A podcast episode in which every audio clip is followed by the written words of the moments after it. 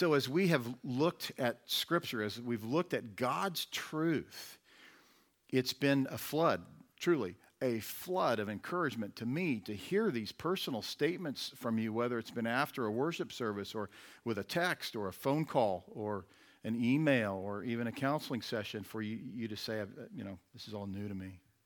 But what a joy. And I have to tell you, for my wife and myself, it's been invigorating. It's truly been a vibrant experience to look more closely at God's Word. You know, I wasn't obviously as familiar with 2 Corinthians 8 as I am now. Anytime you study a passage in depth, you get more familiar with it and to see the glory of what God did. You remember last week in these godly men, Titus and the two unnamed brothers, and their willingness to be vehicles by which Paul would ensure that the Corinthians were encouraged, but also that their gift would be ready. In 2 Corinthians 9, Paul reveals four characteristics of the faithful giver that spring out of four attributes of our glorious God so that you and I will glorify God in our giving. That's really the idea. The idea is not that you satisfy me. I don't know what you give. It can't be about that. Has to be about you being who you are as a result of understanding who God is. It's really what it comes down to. So you're going to see this connectivity between the four characteristics of the faithful giver and these four attributes of a faithful God, really a glorious God. In the health wealth gospel, there's this hope that God will come through like a slot machine or a roulette table. It's really the idea. You know, Paula White, who I've mentioned before, abuses, she really just butchers this passage out of John 11 44. The passage says, The man who had died came out, his hands and feet bound with linen strips, and his face wrapped with a cloth. Jesus said to them, Unbind him and let him go. So you see Jesus' glory on display. You see his sovereign work on display in the moment when he makes a dead man alive, something only Jesus can do or in some cases empowered a handful of apostles to do the same thing. But Jesus did that after Lazarus had been dead for three days. He stinketh, as the King James put it. And so he was dead, literally dead. Jesus made him alive. He's glorified in that. Paula White abuses this passage by saying this. She says, I don't know what is dead. I don't know what the enemy sent a death to. I don't know what decision that caused death to come upon whatever the situation you're facing but I do know that God has sent me to bring to you resurrection life. That alone is an utter abuse of this text. This is not about some dead thing in your life, some dream that you had that, you know, is no longer being fulfilled. Uh, she goes on to say, to tell you that I believe that as we put our faith together before Easter Sunday on March 27th, there's going to be resurrection life in your life. The grave clothes are coming off, she continued. Whatever residue of death, whatever residue is holding you back, it's coming off. She then reveals to the audience that she didn't normally request a specific amount in monetary donations, but said God was very specific about the amount required for the so called resurrection seed. The resurrection seed, an unbiblical concept. She says there's someone that God is speaking to. This is what the health wealth gospel folks do. They, they make it personal for you by saying, There's someone in the crowd. Jesus is telling me there's somebody in the crowd. Have you ever heard this? He's got back problems. Yeah, that's, that's really crafty. Who do you know who doesn't have back problems? Everybody in the crowd's going, Oh my word, Jesus is talking to me right now. It's a trick of the trade. She says, um, God's speaking to this person to click on that donation button by minimizing the screen. And when you do to sow $1,144, it's not often I ask very specifically, but God has instructed me, and I want you to hear. This isn't for everyone, but this is for someone. When you sow that $1,144 based on John 11 44, a misuse of the added Masoretic numbers, which are not scripture, to believe for resurrection life, she says. And for those who couldn't afford her specific request for the resurrection seed, White encouraged them to give smaller donations. Uh, she says, You say, Paula, I just don't have that. Then sow $144. I don't have that. Sow $44. But stand on John chapter 11, 44. This is not only a bad hermeneutic, in other words, a, a misguided approach to Scripture. This is an utter, complete, intentional misuse of God's word to bring more money into T.D. Jakes' the potter's house. That's where she was when she delivered this nonsense. She says, and when you do, there are prayer cloths that we have anointed, that we have prayed over, that are going to be a point of contact. In Acts 19, the Bible says Paul prayed over these prayer cloths, and they brought forth special miracles, signs, and wonders. There have been times that I have taken prayer cloths that have been anointed as a point of contact. I put them in my loved one's sneakers. I can think of better things to put in your loved one's sneakers, by the way. She goes on, I put them under their bed. I put them on parts of my body that I believe God for healing, said White. And the verification, the pseudo verification of these things comes out of the reality that at times some of these things that they are saying they are predicting actually come to pass. It doesn't mean that it was caused to come to pass by what they did. It just means that coincidentally it happened. And most of the time it doesn't happen. But the rare times that it does, they see, there you go. It's proof. It's proof. That's how God works. Proverbs 3, verses 9 and 10, which we wrapped up with last week, gives us the right perspective on this. And I think this is the perspective of your hearts. Honor the Lord with your wealth and with the first fruits of all your produce. Then your barns will be filled with plenty, and your vats will be bursting with wine. This is the promise from God.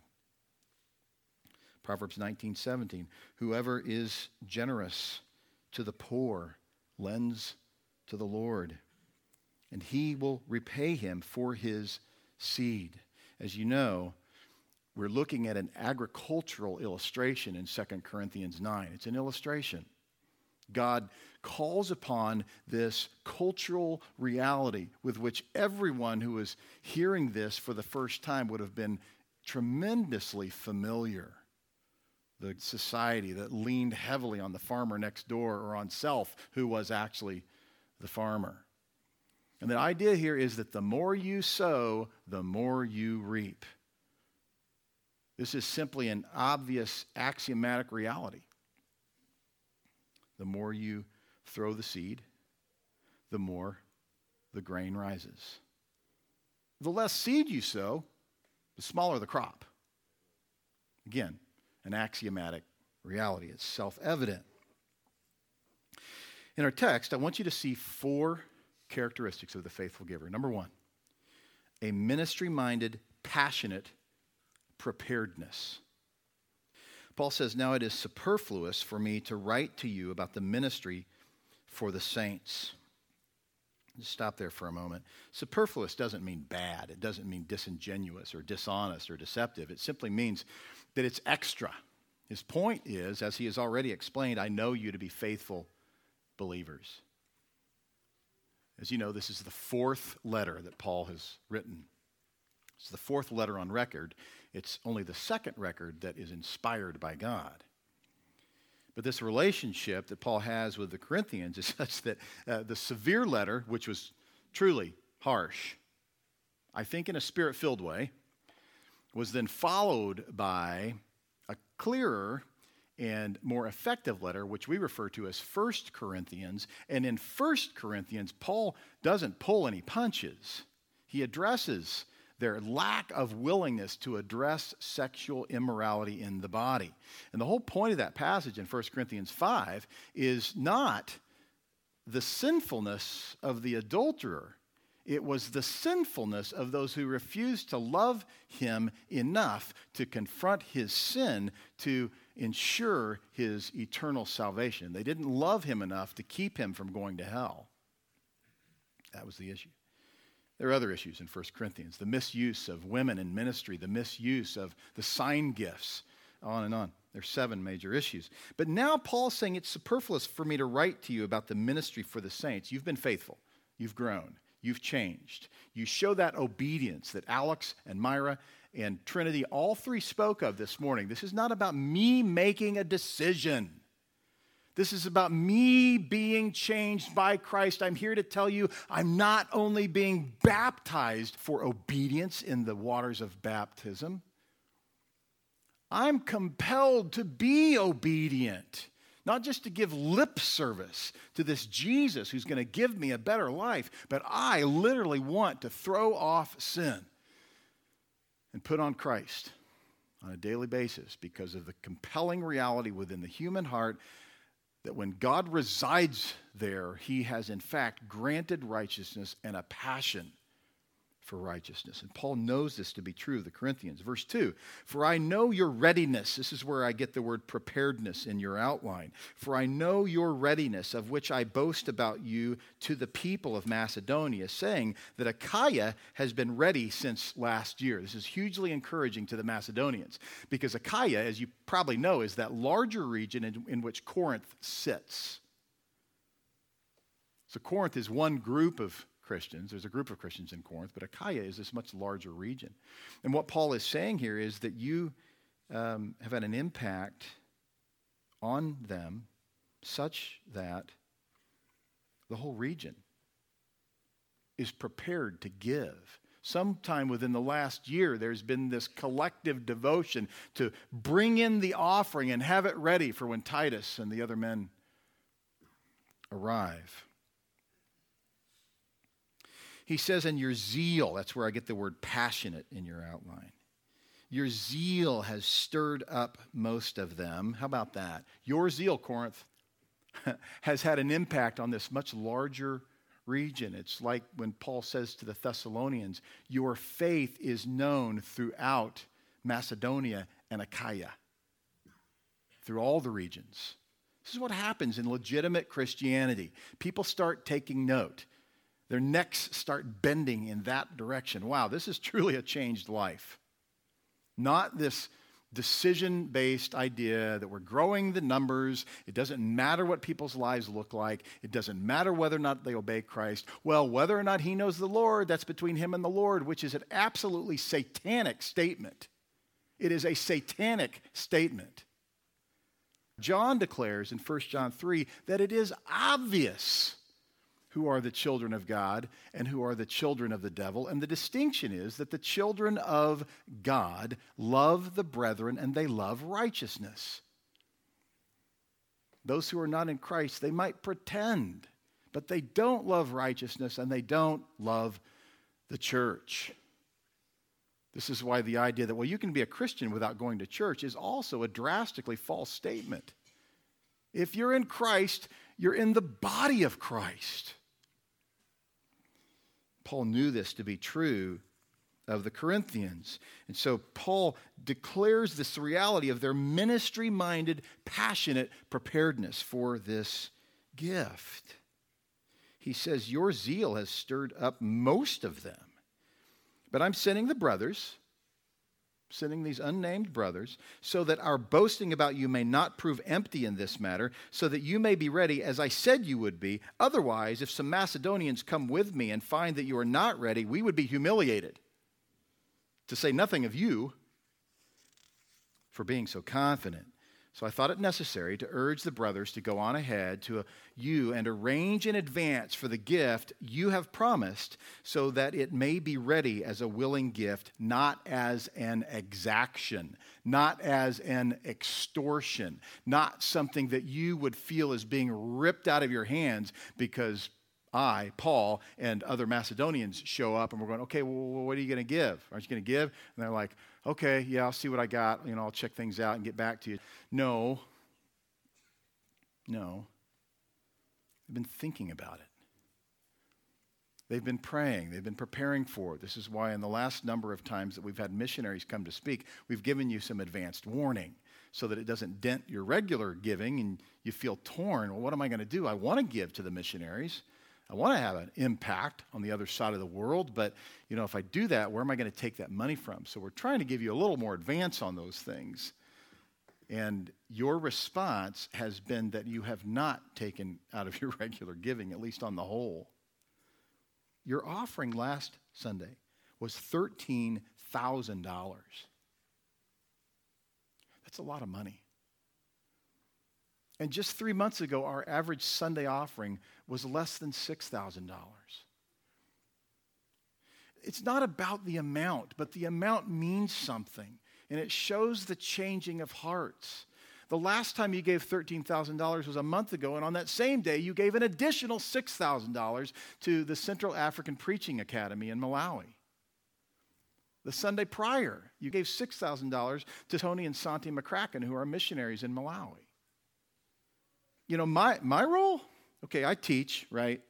But my role is like your role, and, and then I sit back and I am in awe of how the Lord is producing what He said He would produce. And as you know from last week, it is absolutely critical that there be integrity. That's why we titled the message from that section out of 2 Corinthians 8 Trustworthiness in Managing God's Money.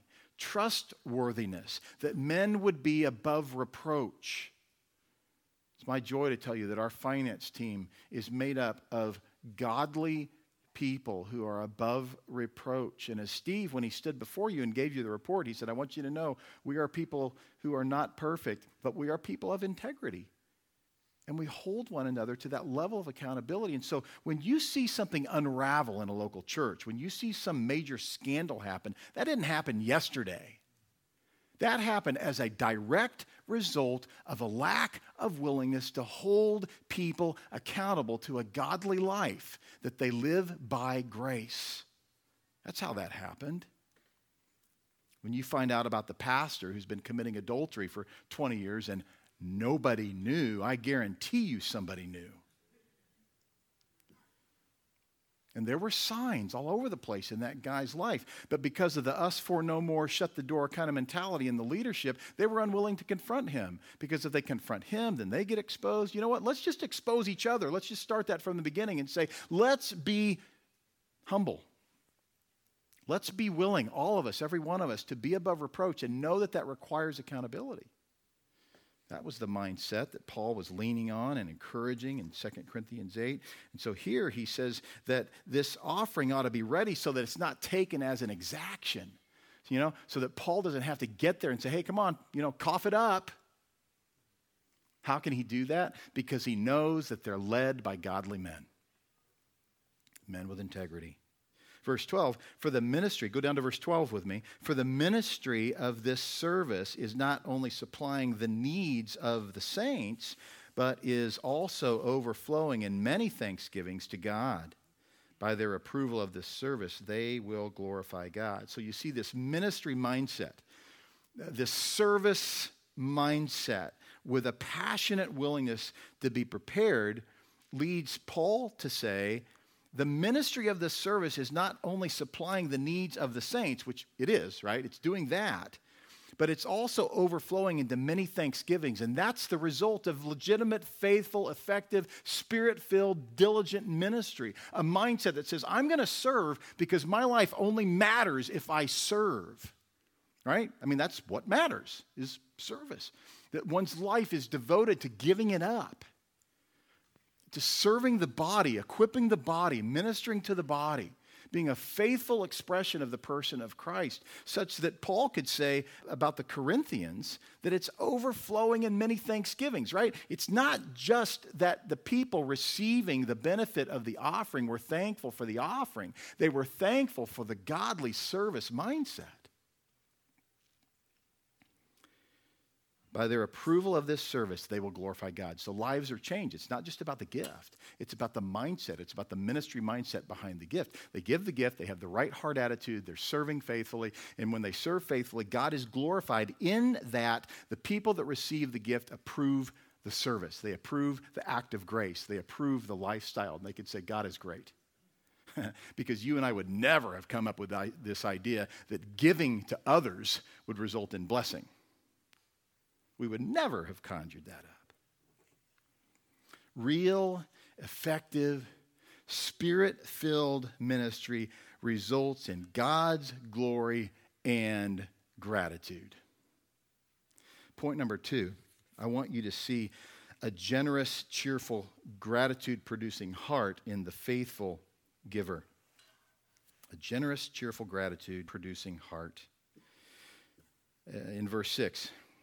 Paul says, The point is this. You know, when you hear somebody say that, it's time to listen. So here's my point. I often do that in conversation because I talk a lot. so, just in case you wondered what I was saying, here's what I mean by all this. So, sometimes we say it this way I say all that to say this. That's what Paul's doing here. The point is this whoever sows sparingly will also reap sparingly. This agricultural illustration that when you sow much, you reap much. When you sow little, count on it, you're not going to reap much. And he's talking about money. That's the application. Verse 7 Each one must give as he has decided in his heart, not reluctantly or under compulsion, for God loves a cheerful giver. So, back to the, the point a generous, cheerful, gratitude producing heart. It's not under compulsion. It's not, you know, a pastor standing before you and saying, you better give 10% because the Bible requires 10%. He has not studied. He has not been faithful to Scripture when he manipulates you with that. And someone needs to confront him, whoever he is. He has potentially created an unbearable burden for you. He has certainly created an unbearable burden for some. And he's wrong to do it. Each one must give as he has decided in his heart. You decide. In light of the reality that the more you sow, the more you reap. See, I can say that with full confidence, knowing that it's not manipulative because that's what Paul says. The more you sow, the more you reap. The more you give, the more you get, so that you have more to what? Give. And as we've looked at from the words of the Lord Himself, you are storing up treasure in heaven when you do so. But listen, friends, mark this down. Mark this down. When you give under compulsion, you're not going to experience that treasure in heaven when you give out of guilt because some teacher told you you've got to slice out exactly 10% of your paycheck and you do it begrudgingly, right? God doesn't love that. And it is not treasure stored up in heaven. It doesn't bless God, it doesn't bless the body. Don't give it. Clear? Don't do it. Trust the Lord to produce the change in your heart, not only knowing that the more you sow, the more you reap, but knowing that this is the result of your love for God, which is the result of His love for you. But when you give under compulsion, that doesn't glorify God, doesn't please God, it's not honoring to Him. Keep it. Keep it until the right timing. The faithful giver is generous and cheerful. He's cheerful. Deuteronomy 15:10 says, "You shall give to him freely and your heart shall not be grudging when you give to him, because for this the Lord your God will bless you in all your work and in all that you undertake, for there will never cease to be poor in the land." Therefore, I command you, you shall open wide your hand to your brother, to the needy, and to the poor in your land. If our church is not deeply devoted to ministering to the poor, then the last six weeks have failed drastically. You know, it's hard to know when and when not to help folks. But the Lord has moved on our hearts to help. We must be willing to give. Your primary vehicle of giving to the Lord is to trust that the leadership of the church is going to use it wisely.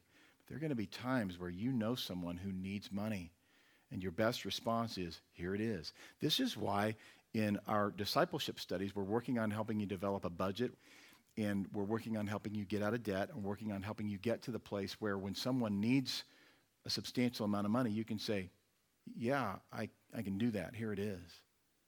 And as you know from Scripture, that time may come where you will need that gift as well. In verse 11 in our text, Paul goes on to say, You will be enriched in every way, to be generous in every way, which through us will produce thanksgiving to God. You will be enriched in every way. Why? How does that work? How is it that a person is enriched to do that? Because God, in verse 10, supplies the seed to the sower and bread for food, and he will supply and multiply your seed for sowing and increase the harvest of your righteousness. That's how. That's how you can be generous. That's how you will want to be generous. Because you see God's generous work in your heart really as a result of your willingness to be generous.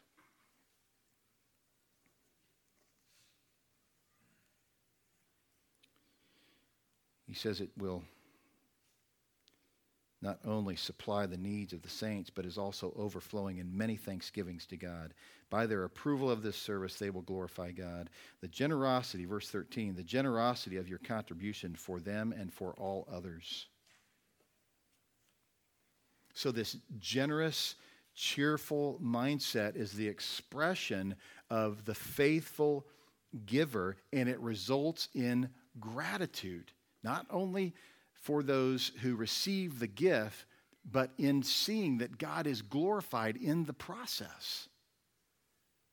Well, point number three the faithful giver has a grace saturated good works focus. A grace saturated good works focused. Now, that might sound polar opposite. Is it works based or is it grace based? It's grace based and it's works focused. You don't earn your salvation with works. You don't earn God's favor. God grants favor, God grants grace without merit. And the result is that you work hard to glorify Him. And this is what Paul is saying. He says, And God is able to make all grace abound to you, so that having all sufficiency in all things at all times, you may abound in every good work. What does that sound like? Sounds like Ephesians 2, doesn't it? Ephesians 2 8, for by grace you have been saved through faith, and this not your own doing. It is the gift of God, not a result of works, so that no one may boast. For we are his workmanship, created in Christ Jesus for good works, which God prepared beforehand that we should walk in them. The more you grow, the more you humble yourself before the truths of the doctrines of grace. The more you will live by grace, and the more you will want to work rather than the other way around. Rather than thinking you deserve some great credit for the works that you do, you say, wait a minute, I want to do these works, whether or not I get any gratitude from anyone, because I know it glorifies God, and I want to do it because of His grace toward me. And the more you peel back those ridiculous expressions of what you did to earn God's favor, the more you rest in God's grace and the more you enjoy his favor. Number four, the faithful giver has a God glorifying grace gospel purpose. He has a God glorifying grace gospel purpose. 13b says, Because of your submission that comes from your confession of the gospel of Christ and the generosity of your contribution for them and for all others, while they long for you and pray for you because of the surpassing grace of God upon you. This devotion to the gospel of Christ came subsequent to one's confession, one's obedience to the gospel back to our baptisms. Why? Why do we encourage those being baptized to give a testimony? Because, first of all, it's their first opportunity to proclaim the gospel before the body, but it also develops that ability to be one who actually proclaims the gospel. It's a pastoral process. We love sitting down with folks and looking at their own expression and kind of helping them through that. Develops your evangelistic spirit filled skill to tell truth rather than using a catchphrase that never changed anybody's life. Like, hey, don't you want to add Jesus to your life? Hey, don't you want to accept Jesus? Hey, don't you want to make Jesus the Lord and Savior of, of your life? No, no, no. But actually proclaiming the gospel, which is that by which men and women are saved. The gospel, not a catchphrase that means nothing. The gospel, like you heard from three faithful believers this morning. Far, far different from the watered down pseudo evangelism of the evangelical church. There is an effort for God to be glorified in all of this, and it actually results in God's glory. It's the gospel of grace that is the purpose in the heart of the giver. He knows his church is faithful. He knows the leadership is above reproach. He knows that the body is largely above reproach because there is a commitment to God's glory and the purity of the church. So he can faithfully give. He can give knowing that the more he sows, the more he reaps, the more he can sow, that he would reap it eternally. This produces thanksgiving, as we've already gone over. 2 Corinthians 4:15, Paul says, "For it is all for your sake, so that as grace extends to more and more people, it may increase thanksgiving to the glory of God. This God glorifying reality of what takes place in legitimate spirit filled ministry is a result of God's grace. So we've looked at four characteristics of the faithful believer. We want to quickly look at four characteristics of God, four attributes of God that are the root, the platform, the foundation upon which those characteristics in the faithful giver rests. Number one, our glorious God is loving. He's loving. John tells us that God is love. God loves a cheerful giver. God has a particular love for the person who gives cheerfully. There's a sense in which God loves all mankind. God has a particular love for the elect he has a more particular love for the one who gives with joy. Don't you want to be in that scope? Don't you want to be in that category? God has a special love. God loves the one who gives with joy. Give with joy. This is my best response to those who say, well, What do I do in the details of giving? Give with joy. Start with what you can give by giving with joy. Number two, we see that God is able. Isn't that great? He's omnipotent. Oh, even beyond that, He's sovereign. I think one of the greatest tragedies in the life of the person who rejects God's sovereignty is that he's rejecting God's ability. He, he doesn't really believe God is able. Oh, he'll give lip service to that, but he doesn't enjoy it. He doesn't rest in it. Paul says God is able. He is able to make all grace abound to you, so that having all sufficiency in all things at all times, you may abound in every good work. You get the idea that he's talking about all things? Having all sufficiency? in all things, at all times, you may abound in all works, every good work. So it's rooted in God's ability. So when you give, you can confidently say, I'm giving um, not because uh, this all rests on me, but because God, who has placed this on my heart, is able to flood me by grace with a return, that I would continue to be generous. Ephesians 3:20 says, "Now to him who is able to do far more abundantly than all that we ask or think according to the power at work within us, to him be glory in the church and in Christ Jesus throughout all generations forever and ever. Amen." How does God get glory? primarily, God primarily gets glory in your life when you acknowledge and live by the principle that He is able. Trinity quoted Paul in Philippians 4, says that he can do all things through Christ Jesus who strengthens me. How many times have you heard that passage misused for winning a football game or whatever? He's talking specifically, as you know, we were in this text a few weeks ago. He's talking specifically about the ability to live in riches and to live in poverty with what? Contentment. That's what he's talking about. Living with contentment, regardless of the size of my bank account. He says, To him who is able to do far more abundantly than all we ask or think, according to the power at work within us, to him be the glory. Where? In the church. That's what he says. Glory in the church. Well, number three. Number three, I want you to see that God is generous. Our glorious God is generous. How can you be generous if you serve a non generous God, a stingy God who only wants to use you? No, he is generous. Verse 9 in our text says, As it is written, He has distributed freely, He has given to the poor, His righteousness endures forever. You see that connectivity? You see the relationship be- between God's righteousness and His heart for the poor?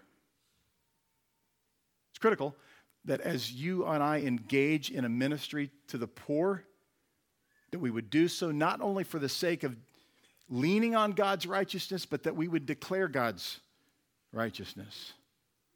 Far better to minister to someone tangibly in the context of having a relationship where you can explain God's righteousness and his requirement for righteousness from those who can't achieve it, but his free gift of righteousness through the death of Jesus Christ and his resurrection. Far better to do that and say, yeah, here's 20 bucks, have a nice night. Far better.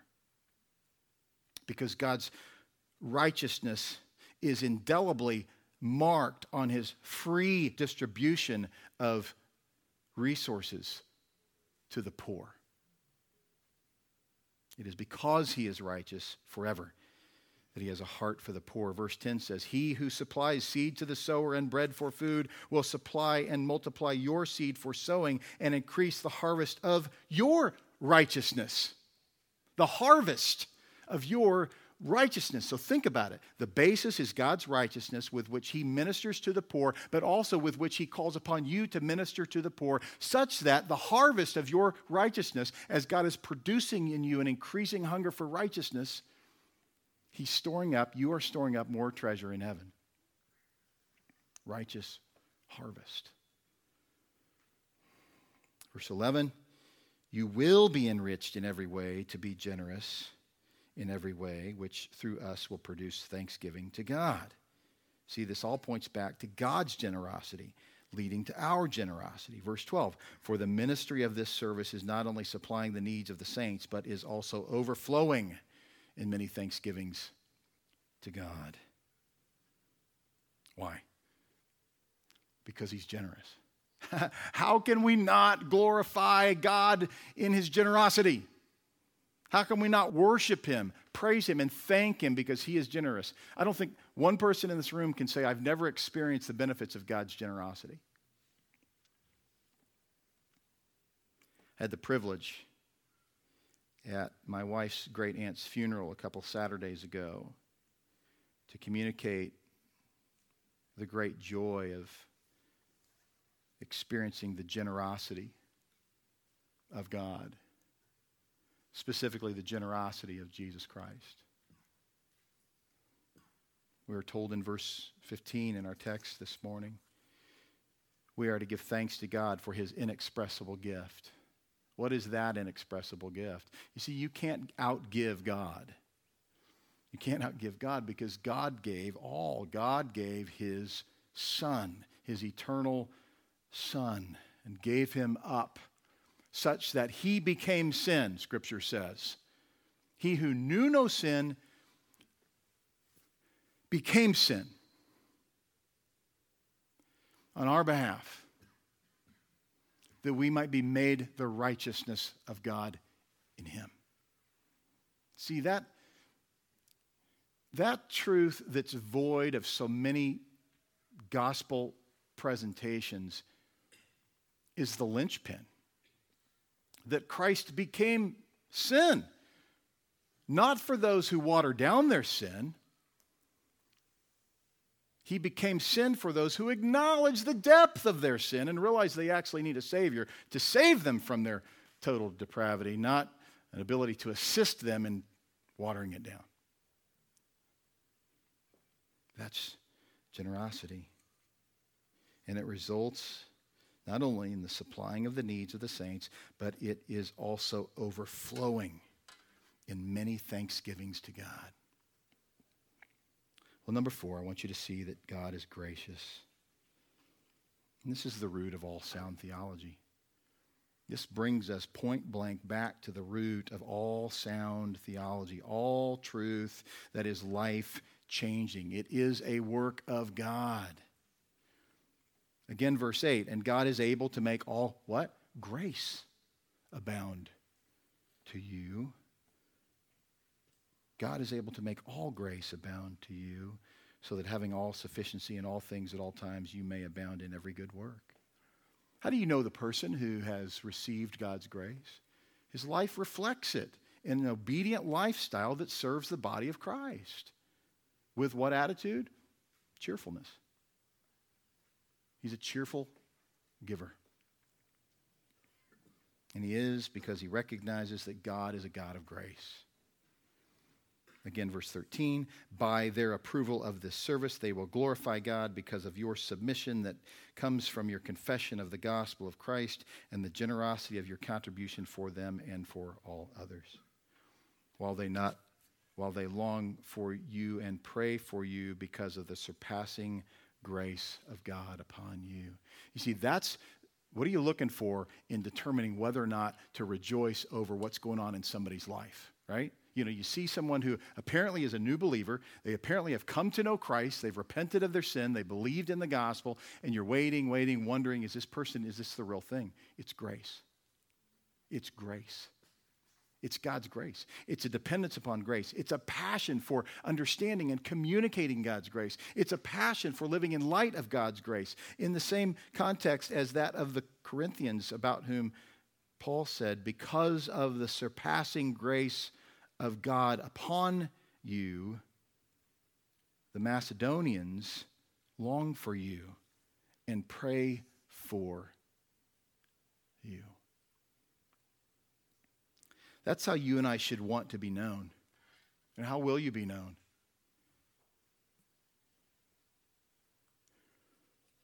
I was talking to Rick and Doris Carringer yesterday, and they were talking about how they were going through some of his mom's things and some, some, some truly funny things in her journal. And we were rejoicing over the dear soul that she was and is in heaven today, and having a good time laughing about some of the humorous content of her, her diary. Be careful what you put in your diary because your kids are going to read it to your friends one day. and um, it's a great reminder that you and I should be thinking about the fact that one day folks will look back on us. Now, that's not the primary motive, but it's a reality. You know, you can measure your love for Christ by the degree to which you are willing to be a person who lives by grace. Let's finish with this in Luke 12. Luke 12, 41. He sat down opposite the treasury and watched the people putting money into the offering box. Many rich people put in large sums. And a poor widow came and put in two small copper coins, which made a penny. And he called his disciples to him and said to them, Truly, I say to you, this poor widow has put in more than all those who are contributing to the offering box. For they all contributed out of their abundance. But she, out of her poverty, has put in everything she had, all she had to live on. Are you slicing off a sliver at the end of the month, saying, oh, look, we've got a little extra to give? Or is it the first fruits? Is it a deliberate act? Is it such that it comes as a result of realizing that God will replenish all? Is it an awareness of the fact that he who sows much harvests much? Trust this morning the result would be that you and I would grow in our ministry minded, passionate preparedness. You know, being prepared. That's why you have a budget. That we'd grow in our generous, cheerful, gratitude producing hearts, in our grace saturated, good works focus, our God glorifying grace gospel purpose, because God is loving, He is able, He is generous, and He is gracious. Father, we rejoice this morning in the tremendous joy of hearing the testimonies of new believers who have rested in your grace. We pray that the result would be that we would find even greater joy in the extended ministries which you are providing to our church because our people are giving with cheerful, sacrificial, and generous hearts. We ask these things in Jesus' name. Amen.